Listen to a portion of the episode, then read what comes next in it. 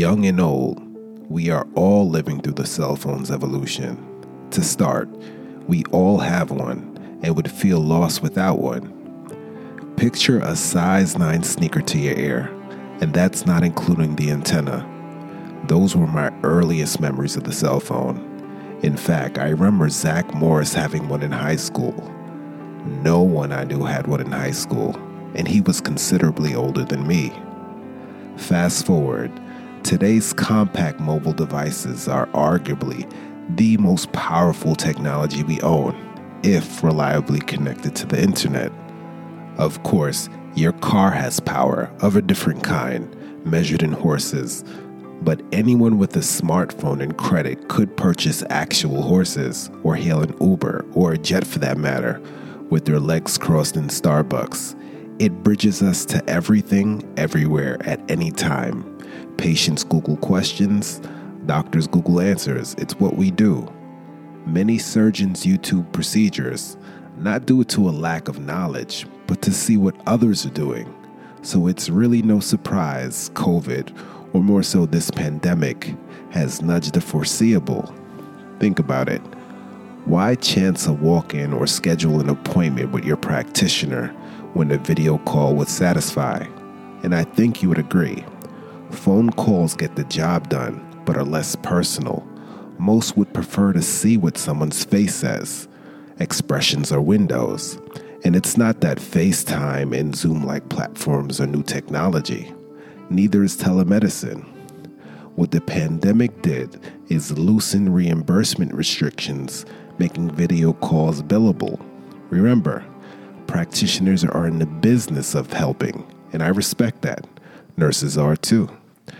For example, consider the number of parents that visit a pediatrician for, say, ringworm or pink eye, when a simple picture taken from the camera on a smartphone can arguably provide a clearer image than what he or she can see in person.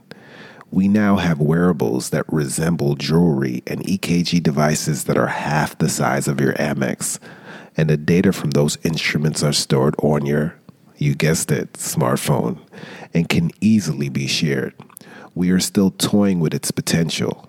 That said, what's striking, something we're all experiencing, as cameras replace eyes and numbers and data substitute an actual physical, the device once used to connect us and bring us closer will now be used to keep us apart.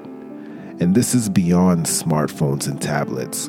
We're living in a digital revolution since, well, the beginning of the digital revolution. AngelList founder Naval Ravikant deeply put things in perspective when he said, The robots are already here and there are way more robots than there are humans. It's just that we pack them in data centers for heat and efficiency reasons. Now, I won't even attempt to fact check his numbers, but his point is understood. Consider when you place an order on Amazon, you are actively commanding robots in a warehouse, or that the car you drive is assembled by nimble mechanical arms. It's easy to forget they're here. We expect robots to look like humans with heads and eyes. Those are mostly for show, to make us feel comfortable. And I promise this is not a doomsday warning. I see technology like AI as a tool with huge advantages, and tools provide leverage. For instance, it's nothing to screw in a few nails by hand, but for even a moderately larger project, you and I would greatly benefit from using a drill. It's an assisted advantage. That's leverage. Now, if that drill decides at some point where it wants to put holes and would prefer not to be turned off, that's a different story. At that moment, you can drop the artificial and AI. That machine is intelligent. Again, this is not about machine armies or cell phones, but how technology continues to change nursing. Do I think robots will replace us at the bedside? No time soon. I mean, no time soon. We're simply not there yet. So, where are we? What can we expect in nursing for nurses? Well, let's revisit that assisted advantage tied to technology and think of AI in healthcare as that tool that drill which not only provides a form of leverage, but levels the playing field. A good example of how software, technology, levels and leverages would be this podcast, any podcast, or a YouTube video. It has the potential to reach more ears and eyes than any unit based project. Not that it will. Again, it has the potential. Technology made that possible. It gives you and me a platform we wouldn't otherwise have. There are more doors with fewer gatekeepers, and I sense more and more nurses will take advantage of these platforms to work for and sell themselves. Consider in home private duty nursing. It's an option mostly reserved for the affluent, but technology is a leveler, an equalizer. To put in context, think black car service. We now have Uber and Lyft. Think brokerage firms. We now have the Robinhoods. Think realtors and their coveted listings. We now have Zillow and Redfin.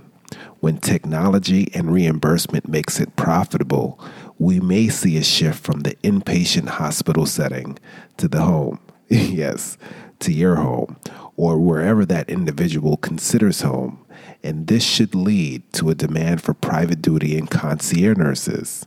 And I can already hear some of you. You just wouldn't feel comfortable with your family member receiving at home inpatient care. And let's be clear, I'm not talking ICU or subacute level care. Nonetheless, I get it.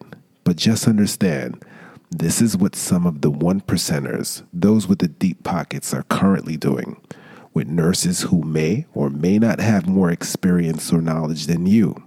So, no, it's not perfect. It can't be perfect. And I doubt there's much data comparing the two. At the same time, I'm sure you know this.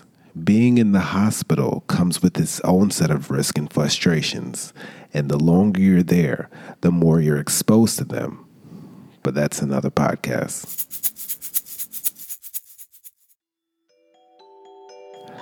I suspect wearables or sensors and smart home devices that analyze, track, and transmit data like vital signs, hours of sleep, weight, amongst other markers, will aid in the shift to at home inpatient care. Imagine virtual hospitals. Picture a centralized location. It could very well be a floor in an office building where AI and practitioners monitor and guide care 24 hours a day. And I see the potential for a very real shift in the RN's responsibility. It's a pattern currently being played out at every level in healthcare. To make my point, would you agree that the increased need for PAs, NPs, and CRNAs are driven by supply and demand? The fact is, we need more skilled practitioners. Okay, would you agree that they are a cost effective means of filling that gap? So, what's the cost effective means to fill that gap in nursing? At the bedside, in homes. Think for a minute. This may surprise you. It would be the skilled and highly trained patient care technician, or PCT. With robots and AI, practitioners, nurses, PCTs will all jump a level. You do realize there is an aide, less skilled than a PCT, at your grandmother's house helping her with her medication. Diabetics and women going through IVF give themselves injections daily. With proper education, you really don't need a nurse for intravenous meds. What you may not be factoring is that assisted advantage of AI. Truthfully, very few things require memorization today. Wikipedia has the answer, Siri has the answer, UpToDate has the answer. AI will have the algorithm, answer, and recipe. You won't have to be the chef to prepare the meal. Think Blue Apron Care. Now, I'm not saying you shouldn't memorize basic life support and ACLS algorithms. In an emergency, you don't want to be thinking step by step. You want to be at the top of the steps looking down. That said, should you be aware of how two medications interact in the body? Sure. But if you didn't, AI would give you a hard stop. No mistake there. With this hypothetical shift where PCTs are doing much of what nurses do, I wonder if the RN PCT ratio would start to resemble a nursing home fewer nurses and more PCTs. Incentivized, I can picture PCT run inpatient units backed by a smaller pools of RN and practitioner teams, a unit specific response team. I don't think that's too far off. Do you think it's too far off?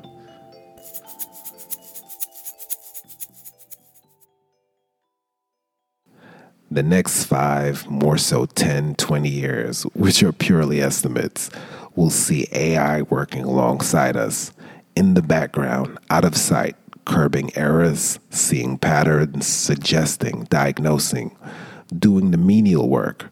Robot brains don't get tired, bored, or jostle for the easy assignment.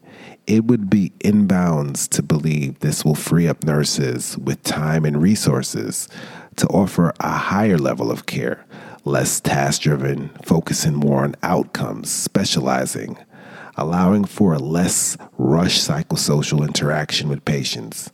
Again, I don't see us being pushed out but up. To give some color, not nursing related but falls within the circle, co founder of Wired Magazine, Kevin Kelly, discusses the future of 3D pill printing or 3D medicine, where oral medication can be dose adjusted and printed daily based on its effectiveness. Patients will no longer have to wait weeks or months to reach therapeutic levels. He also gives insight into the remarkable technology of 3D printing organ and body parts. The pattern is a tailored future, a levered future, and I'm under no illusion that this so called upshift can be squeezed by the sprinkling of new chores, or that workarounds will be created. Our movement and outputs will be under surveillance as soon as we enter a facility. I hope it reveals the amount of waste healthcare generates. Think supply packaging in committee meetings. Nurses will have to adapt to constant upgrades to systems being used, where one day you're doing this and in two weeks what you were doing doesn't exist. It's a rabbit hole of maintenance. We see it with the apps we use, with our laptops and smartwatches. We see it with less technological structures like our homes. We see it on our phones. Can you hear me now? Can you hear me now?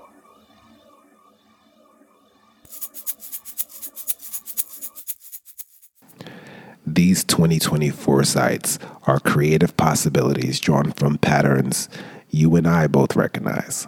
Let's call it technological momentum, a cognified healthcare system where you apply AI to something, to anything, and allow it to learn.